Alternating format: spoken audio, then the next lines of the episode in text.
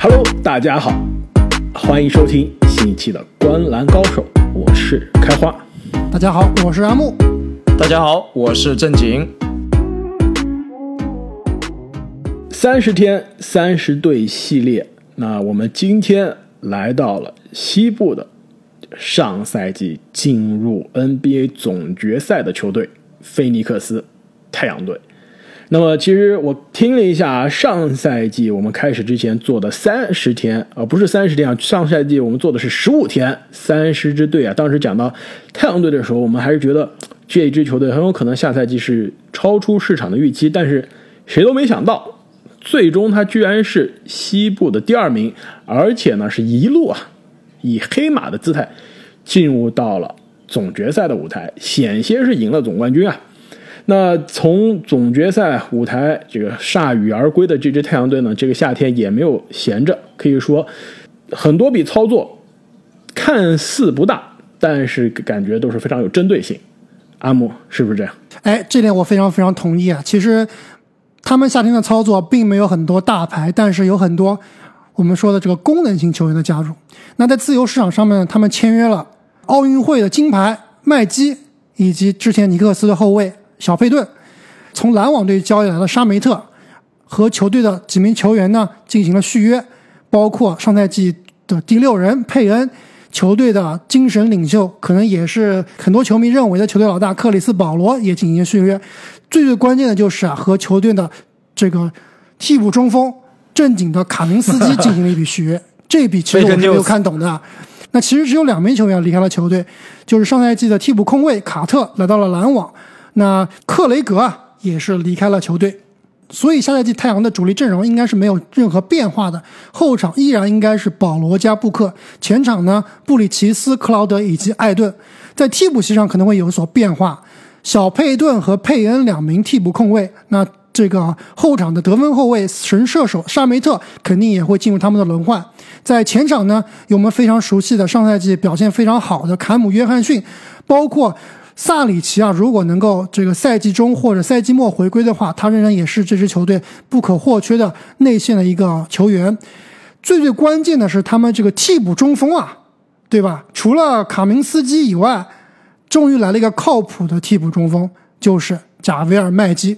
我觉得这一点应该就是刚刚开花所说的非常有针对性的补强。那上赛季呢，太阳队是在七十二场的常规赛中赢了五十一场，那换算成八十二场的常规赛呢，是相当于五十八胜的这个节奏。那最终也是赢下了西部的常规赛的第二名。那么下赛季啊，市场对于太阳的预期，其实可以说从胜率的角度上来说是下降了不少。预计呢是赢五十点五场的常规赛。两位对于这个市场预期怎么看？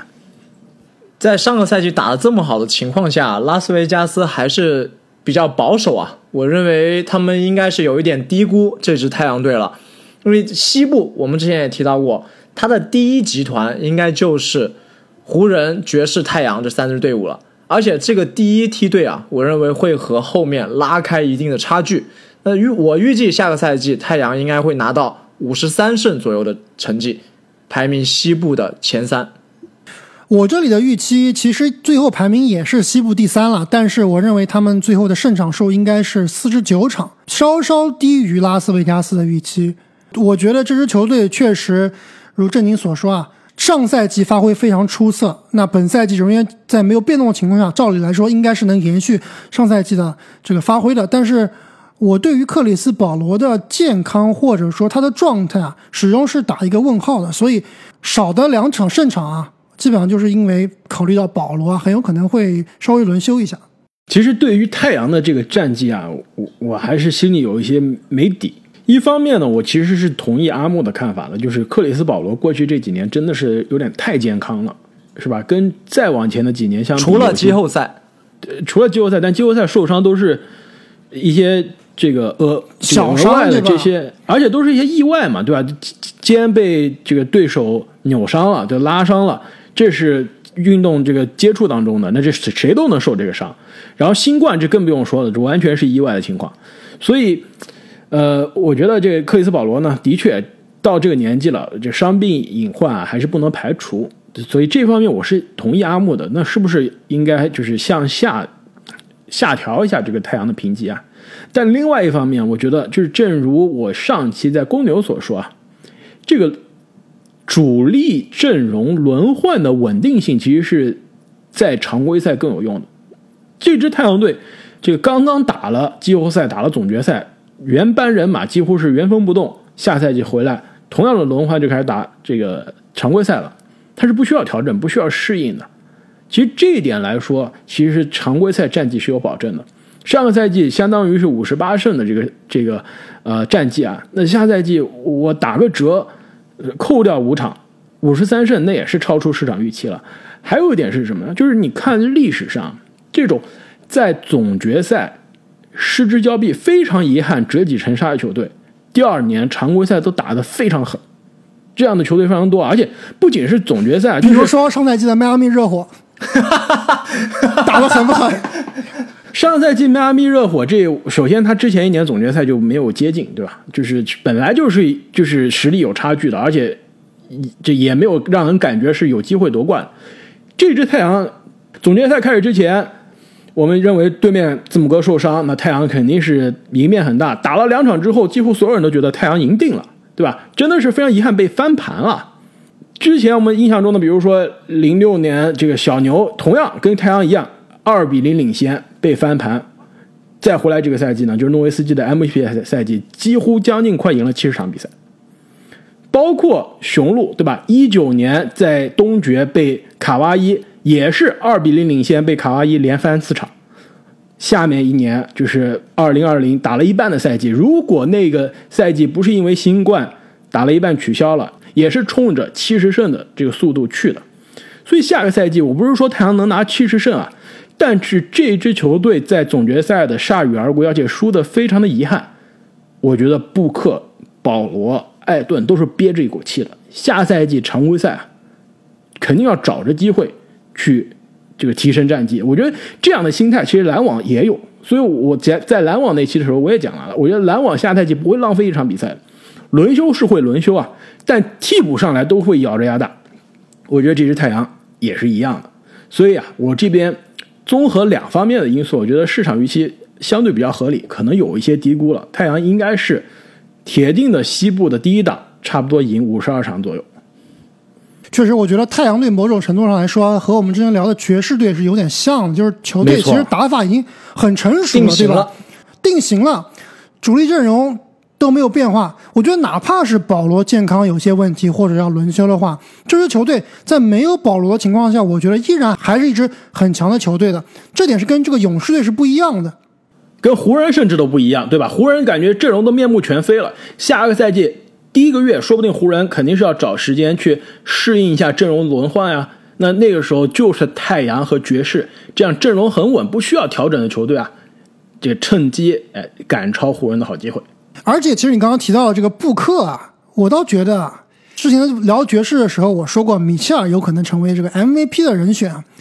我觉得布克这赛季是不是也有可能进入 MVP 的讨论呢？如果球队战绩非常好，如果他的自己的这个数据非常好看啊，毕竟是经历过总决赛的洗礼，而且他也是刚刚打了奥运会拿到了这个金牌的。之前我们讲过很多这个金牌理论，或者说美国梦之队理论，对于这些年轻球员来说啊，很有可能这个奥运会啊，或者说国家队的洗礼啊，会是他的一个人生职业生涯的转折点。没错，这一点我其实非常同意。能不能到 MVP？还是有一定的距离啊，但的确，我觉得他肯定是会这个占着球队战绩的这个优势啊，进入到这个讨论之中。而且，我觉得布克之前我们这个诟病最大的就是他可能不够稳定，但是我现在就感觉布克打球啊，下赛季的发挥，我觉得肯定会非常非常的稳健。这点我还是比较同意的。布克，我认为上个赛季他一个很大的进步啊，就是有球和无球的结合更加的好了。上个赛季，因为保罗的加入啊，布克持球的时间相对下降了，持球的时间排到了联盟五十名开外，每场比赛也就四分钟左右的时间。那么我们看这个《灌篮高手》啊，最近我在回顾这个《灌篮高手》，流川枫真正成长为仙道泽北级别的时候啊，其实就是在山王的比赛中学会传球之后。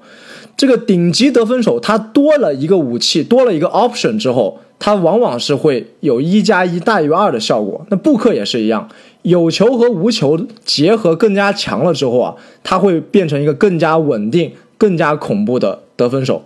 而且啊，正如两位刚刚所说，他在总决赛经历了这个最强防守级别的洗礼，所以我认为他个下赛季即使。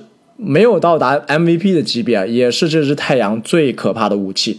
作为新生代，这个以得分为主的新四大分位啊，布克、米切尔、比尔、拉文，我认为布克目前来看应该是离总冠军最近的一个。我也是很期待他们这些人的竞争和发挥啊。其实关于布克啊，我们也是聊了非常多啊，而且其实放眼太阳的首发阵容的五个人，有四个人都是在我们。这个各个位置的十大球员排名中有深入讨论的，这也证明啊，这支球队的首发阵容真的是质量非常的高。哎，开花，你是不是偷看了我的笔记啊？我也记了这一条，就是他们的三个人入选了我们的十大，而且布里奇基本上也是在十大边缘，克劳德基本上放到全联盟每个队都是妥妥的首发球员，所以这一支球队真的是非常均衡。但上个赛季季后赛输在什么呀？就是输在阵容的深度，输在卡明斯基上来是不是？就是输在卡明斯基。其实准确说输在萨里奇，对不对？萨里奇受伤了才用得着卡明斯基，要不然卡明斯基都用不着上场。而且呢，其实后场的替补也相对有些薄弱啊。你光靠一个对吧？佩恩可能两年之前还不在打 NBA 的这个球员，还在跳舞呢，跳街舞。对，那那你这个阵容的深度还是有很大的问题啊。那下个赛季。哎，这个我们的阵容深度某种程度上是解决了。这个佩顿虽然感觉啊水平不是怎么样啊，但至少在尼克斯也是个准首发的水平，对吧？那你这个作为一个替补上来，而且甚至现在看来应该还是佩恩的替补，那这补充板凳的深度是绝对没问题了。那中锋麦基不用说了，现在已经是总冠军就好几个了吧？这三个总冠军戒指了是吧？在。在勇士是一个还是两个？在湖人又有一个，然后现在还有这个奥运冠军，这是不是冲着这麦基是不是名人堂啊？哇！再加上他的文化影响力，对不对？总冠军收集者，而且他的这个五大囧，这基本上就是画了一个时代的，对吧？NBA 高光集锦。哎，其实关于这个麦基五大囧，我最近还特别看了一个麦基的接受这个美国这边的非常有名的一个记者或者主持人这个 Sharp 的一个采访啊。就其实大家看武大囧看多了，对麦基可能有刻板印象。其实，在这个节目里面，麦基也是说了一下，这个当年鲨鱼奥尼尔搞他武大囧，把他这个名声相对而言搞得比较臭或者比较差的一个原因，导致很多球队经理不愿意用他。其实麦基这名球员啊，他是个非常聪明的球员，而且这个非常刻苦的一个球员。这就是为什么你们看着他能拿到总冠军，或者说打奥运会都把他选进去。其实。他是一个严重被低估的，而且这个开花，你之前也看了比较多麦基做这个 vlog，做这个 YouTube 上面的视频。视频其实他是很细腻的一个小孩的，所以这个现在想想，当年这个鲨鱼搞他这个五大囧啊，我觉得有点霸凌是吧？对，真的是霸凌这个词用的非常非常好，我其实就是觉得有点霸凌的感觉。而且麦基其实在之前也也接受采访说过，当时被鲨鱼搞的，真的是自己自己的自信心都没了，就一度是需要去寻求这个心理咨询的帮助啊。对啊，这不就是霸凌吗？对不对？娱乐效果是在那儿，是吧？我们看热闹看的挺爽，但的确对于球员本身来说，真的是麦基有一些可怜。而且麦基也是我在纽约街头，就不是看比赛啊，不是在参加活动啊，就是街头。遇到的第一个这个 NBA 球星，就有一天我中午这个上班，中午这个出来买买饭，我说我看这人这哥们怎么那么高啊，而且穿着特别潮的鞋子，是当时 NMD 刚出来，我说这个 NMD 哇好潮，而且长那么高是吧？背后一看，我这这这这人这太高了，然后转过去，哎，这不是麦基吗？然后特意拉着他跟他拍了一张合影。哎，开花，你这个合影是不是要发给大家发一下？对，爆个照。那就要看我们的。这个订阅能不能超过一万了？超过的话，我就立刻发我跟麦基的合影。其实相比于麦基啊，我对于太阳队内线啊，更多还是希望看到他们艾顿的继续成长。fake news，fake news。最近你跟卡明斯基的合影什么时候发？游艇上的合影吗？那个太私密了，太流鼻血了，不能发的，对吧？我我们想看，我们不想看你和这个卡明斯基，我们想看你们身边其他人。这言归正传啊，还是更希望看到艾顿的成长。他上个赛季虽然说基础的数据统计有所下降啊，毕竟来了更多的人，有这个球权也减少了。但是他的效率提高了，有效命中率和投篮命中率啊都是职业生涯的新高，而且相比之前一年啊有高达百分之八的巨额涨幅，而且这个太阳常规赛的起手式进攻起手式基本上就是艾顿和保罗的挡拆，这两个人的挡拆比联盟其他任何二人组的挡拆还要多，就很像步行者这个布罗格登跟萨博尼斯的这个进攻起手式，所以。他下个赛季的继续成长啊，我是非常期待的。上一期啊，讲到这公牛的时候，当时说拉文合同年，那他明年的续约问题是可以说是悬在公牛管理层头上的一把剑。那其实对于这个太阳可能没那么严重啊，但的确现在太阳也是面临着两个球员的提前续约的问题，同样是来自两个都是来自二零一八年选秀大会的，一个是状元艾顿。还有一个呢，就是球队的首发布里奇斯。其实这两个球员现在，艾顿坊间传言啊，我听了这个这个很多媒体的报道，应该是无脑顶薪，是吧？也不能说完全无脑，但是基本百分之五十无脑吧。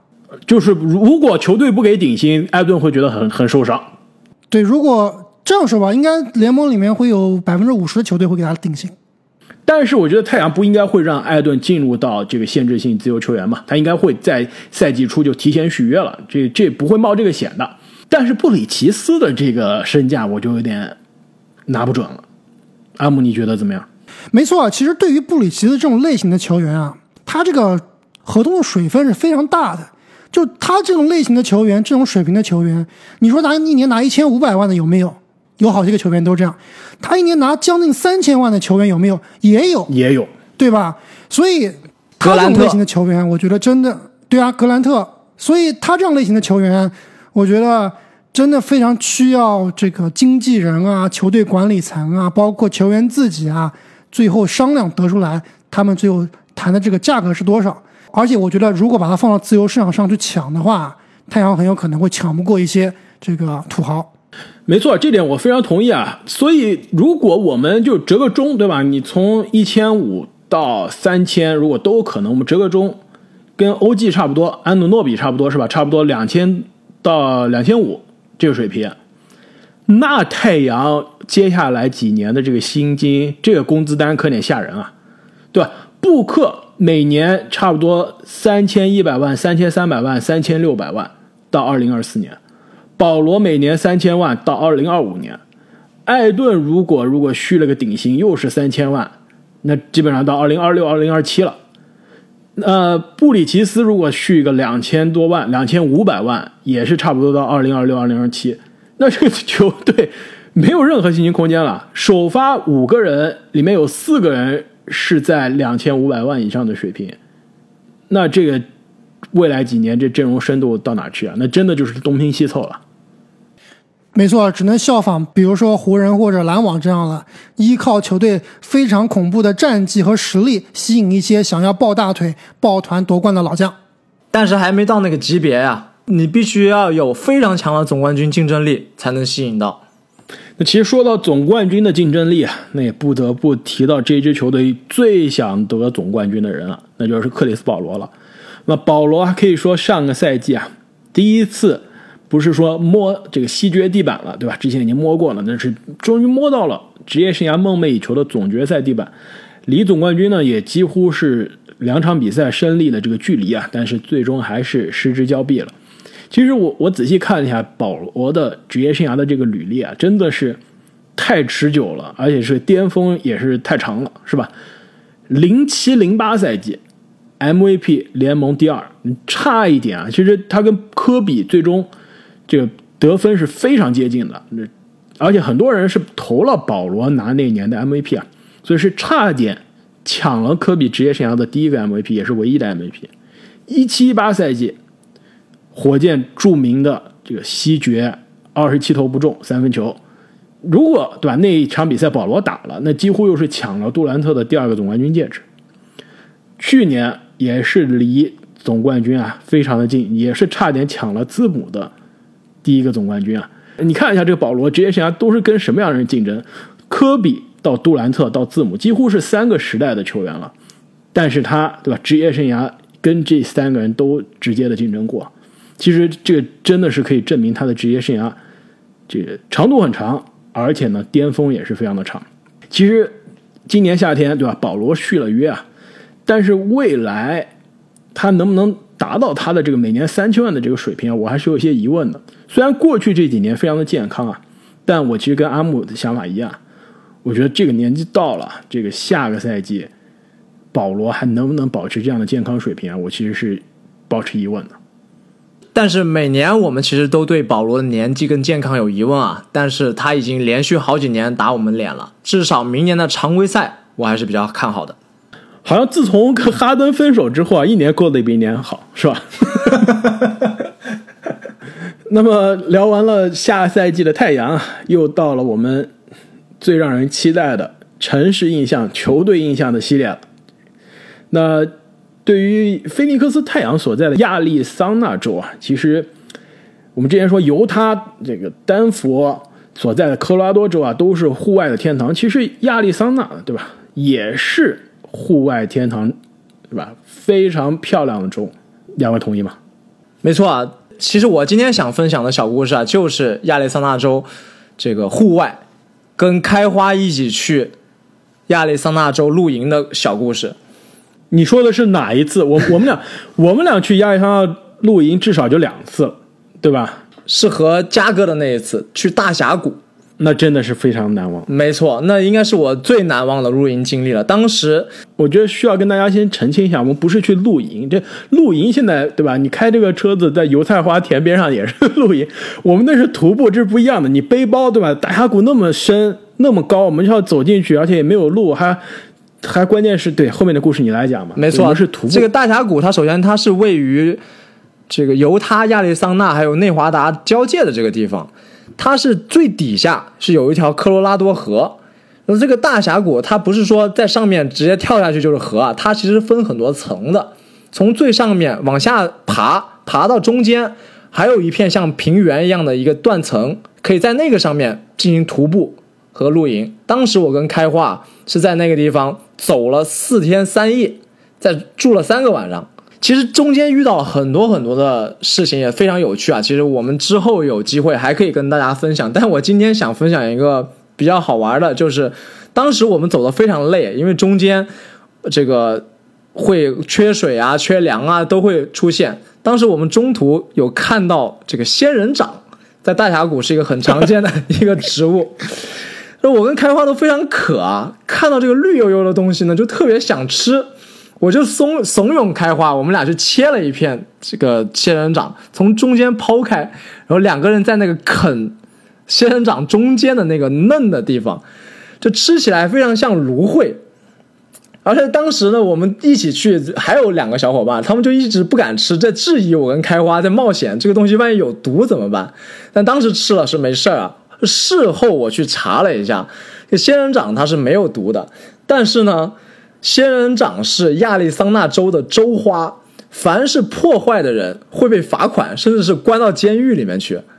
所以现在想想是有点后怕，而且这个听到我们节目的，但是你们都徒步了四天四夜了，那个地方估计都没有荒无人烟，完全没有人了，拿了更别说警察了。没错啊，而且我们都进入到生存模式了。这正经你都没有讲，我们怎么从那种臭水沟石头缝底下跟。跟那种苍蝇聚集集抢水是吧？找不到水断水了，我们不得不翻石头块从那种不知道几个月之前下的雨的积的那点水里面都都有虫子在里面游的那种水坑里面取水是吧？对对对，这个故事拿出来过滤，然后煮熟了喝。那那个故事我觉得太多了，之后可以分享。就是这个仙人掌，我想起来特别有意思，而且它这正好是亚利桑那州的州花。而且可能正是因为我们吃了那仙人掌，然后被被仙人掌诅咒了。我们同去的嘉哥就因为大腿被仙人掌戳破了之后开始发烧了，记得吗？没错，所以听到我们这个小故事的球迷朋友们，也不要去打电话举报我们，以免以免我跟开花被抓进去就录不了节目了。而且这个这个真的是大峡谷进入到生存模式，不是开玩笑的。我其实因为比较喜欢户外嘛，也去了很多个这个十多个美国的这个国家公园啊。我我其实查了一下数据啊，这个大峡谷是美国这国家公园过去十年这个发生意外。这个死亡率最高的 国家公园，遥遥遥第一，比哎，这个我去之前你怎么没跟我说这个事儿？我怕去了跟你说了你就不不来了。其实除了大峡谷之外啊，这个整个亚利桑那州其实旅游资源都非常丰富啊。就比如说这个很多国内朋友也很熟悉的、很熟知的，比如羚羊谷啊、马蹄湾啊、波浪谷啊，包括这个布克是吧？去年带着这个肯豆，H G 的这个 Sedona，也是都是非常漂亮，几乎是用咱们国内话说就是网红景点是吧？其实我去年疫情之前就定了去亚利桑那的旅游的计划，结果因为疫情三月份彻底取消了。然后原来是推迟到今年五月份，结果因为疫情又是几乎又推迟到了明年五月份，所以非常希望明年五月份我这个亚利桑那之行是终于可以成行。而且呢，其实过去这几年啊，这个亚利桑那这个州啊，经济发展也非常好，GDP 增速过去十年全美所有州里面排名前四，人口增速排名前十，而且更关键的是啊，就是这个太阳队所在的这个城市菲尼克斯周边啊，这房价是真的贵。我看了一下，菲尼克斯它有一个地方叫做，它其实边上有个卫星城叫做 Scottsdale，然后它里面有一个，就美国它讲一个地方经常是按照这个什么邮编号码来讲，它里面有个邮编号码的这个区域，听名字就很高级，叫做天堂八，我还以为你说邮编号是八八八 对它这个邮编对应的这个地区名字叫天堂谷 （Paradise Valley）。你知道这边的房子的中位数是多少吗？肯定没有科罗拉多贵，五十万，Aspen 贵。中位数两百三十万，What？是不是有点吓人？对，大家可能对这个两百三十万没什么概念啊，因为我是做相关的行业的嘛。去年这个美国因为疫情啊，这个房产这个大放水，所以房子的价格是水涨船高，达到了历史的新高。这个中位数，全美平均的中位数是三十七万左右，所以这个地方如果是两百万的话，真的是有点夸张啊。这是非常夸张。其实这已经是胜过纽约周边不少相对比较富裕的这个区域了。听了两位又是讲这个大峡谷露营，又是讲这个房地产，我想我今天准备的这个关于亚利桑那的周边啊，好像有点听起来有点肤浅了。就我们不是说这个关于城市印象是可以讨论这个城市一切相关的东西吗？其实我今天想讨论的是刚才开花也提到的，就是布克的女朋友张娜。其实我觉得球迷是不是可能更想听这个，对，大家终于等来了。这前面都是铺哎，垫。等一下，我我首先想说，啊，去年我们在节目中说了这两个人手拉手出去玩，然后我记得是有听众在下面留言说这两个人很纯洁的友谊是吧？当时我们就不信，我们说这很明显是很纯洁的男女关系嘛。对啊，你想想看，两个人在一起已经交往超过一年了，这对于卡戴珊而言，对于这个 Kendall 而言，交往超过一年，绝对是算是非常长的这个男朋友了。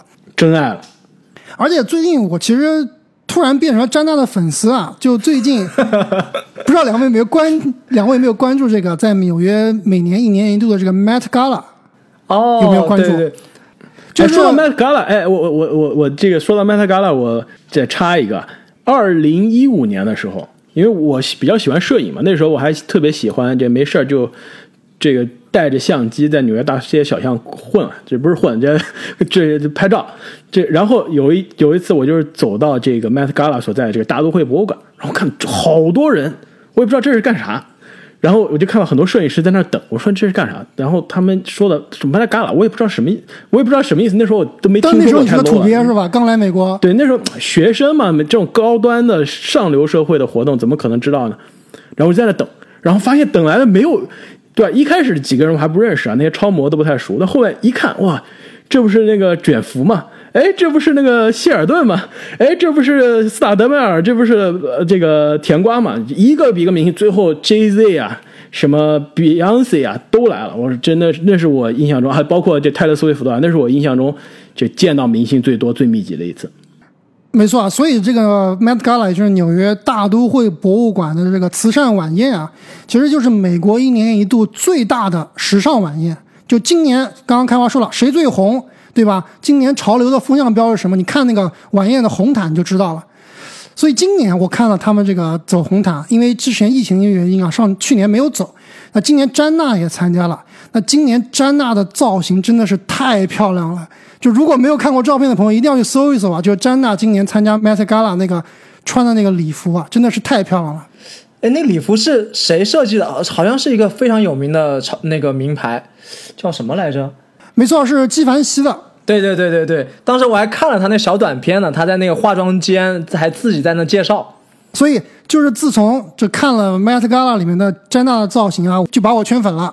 所以我之后就看了他，就是因为 Met Gala 在纽约嘛，他纽约有很多这个晚间脱口秀，他就是上了 NBC 的这个 Jimmy Fallon，也就是国内叫肥伦是吧的脱口秀。肥伦，那当时在脱口秀里面，他都非常大方的谈到他和布克的一些这个关系，而且你们知道为什么詹娜过去的这个几任男友啊都是篮球明星、NBA 明星吗？因为他太高了，其他的都不行。因为他从小就跟教练说，我想打篮球。没错，因为詹娜她其实自己在中学时候就是篮球运动员，所以她在这个采访里说啊，她说她跟布克在交往这段时间里面，还两个人时不时的会打一些篮球，打一些一对一的对抗。所以最佳防守球员真的不是盖的，不是假的，是真的。那啊，我知道了，我知道为什么西蒙斯被踢了。他估计打不过詹詹娜娜是吧打不过詹娜篮下都不敢投呀，对吧？一看篮下有詹娜防他，就不敢出手了。万一被犯规要罚篮，多丢人啊！我我讲实话，一点都不黑。我觉得西蒙斯罚篮还真不一定有詹娜准，你你同不同意？对那种女篮的接受过正统训练的运动员，其实罚篮我觉得是非百分之五十。罚篮肯定有吧，对吧？绝对有百分之七十我觉得都有。那西蒙斯肯定是没戏了，怪不得。而你们想想，其实詹娜这么漂亮、这么身材这么好的超模啊，你还会打篮球，就对于所有的这个直男来说，这真的是梦想中的梦想了。哪有这么好的事？就全给布克摊上了。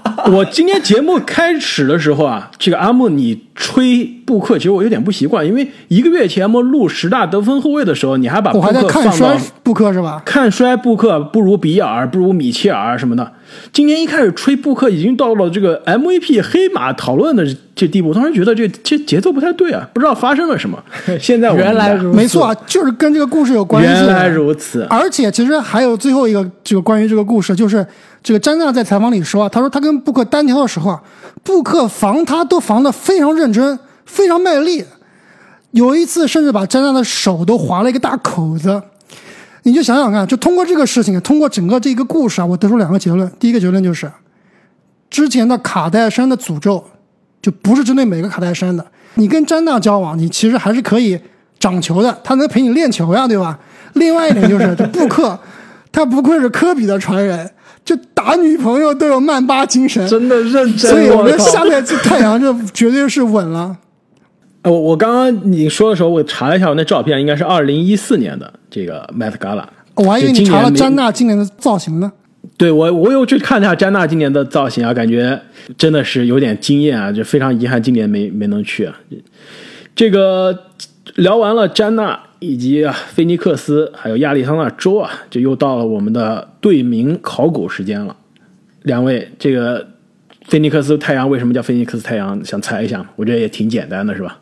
哎，这个我应该知道，因为我之前节目我应该提过吧，就是这个亚利桑那州所在的这个地带啊，被美国很多人称为 Sun Belt，就是太阳带，就是因为它比较靠近南部，日照比较充分，也是这个农业啊发展非常好的一个区域，而且最近这个 Sun Belt 的地产发展的也非常迅速，所以我觉得应该跟这个太阳会有非常大的关系。没错，而且亚利桑那州的州旗上面就是很大的一个星星，然后背后是那种像太阳的光芒一样。因为这个州就是美国平均日照时间最长、日照的强度最高的州，就是州一半以上的地方，其实整个州都是沙漠，它只不过是在大峡谷中、峡谷中的沙漠，还是平原上的沙漠，还是其他形式的沙漠，就整个就是一个沙漠州，所以阳光普照，叫太阳队。那其实球队当时征集名字的时候啊，这入围的还有两个，就幸好没选这两个，这两个听上去太吓人了。一个是叫做菲尼克斯蝎子队，还有一个叫做菲尼克斯响尾蛇队，都是很有这个沙漠的特色。应该叫菲尼克斯仙人掌队，这你就是忠实球迷了。没错，对，正经就去转粉了，就去啃一口。那么下赛季的菲尼克斯太阳还是让人充满着期待，而且凭借。这个球队家属啊，最近呢这稳定发挥，又圈了阿木这样一个新的粉丝。布克加油！那么，听众朋友们，你们对于布克以及詹娜的恋情，对吧？未来发展有什么样的看法呢？也在欢迎评论区中告诉我们。如果你也是詹娜的粉丝啊，就欢迎私信阿木。那我们今天太阳队的前瞻就聊到这里，我们下期再见，再见，再见。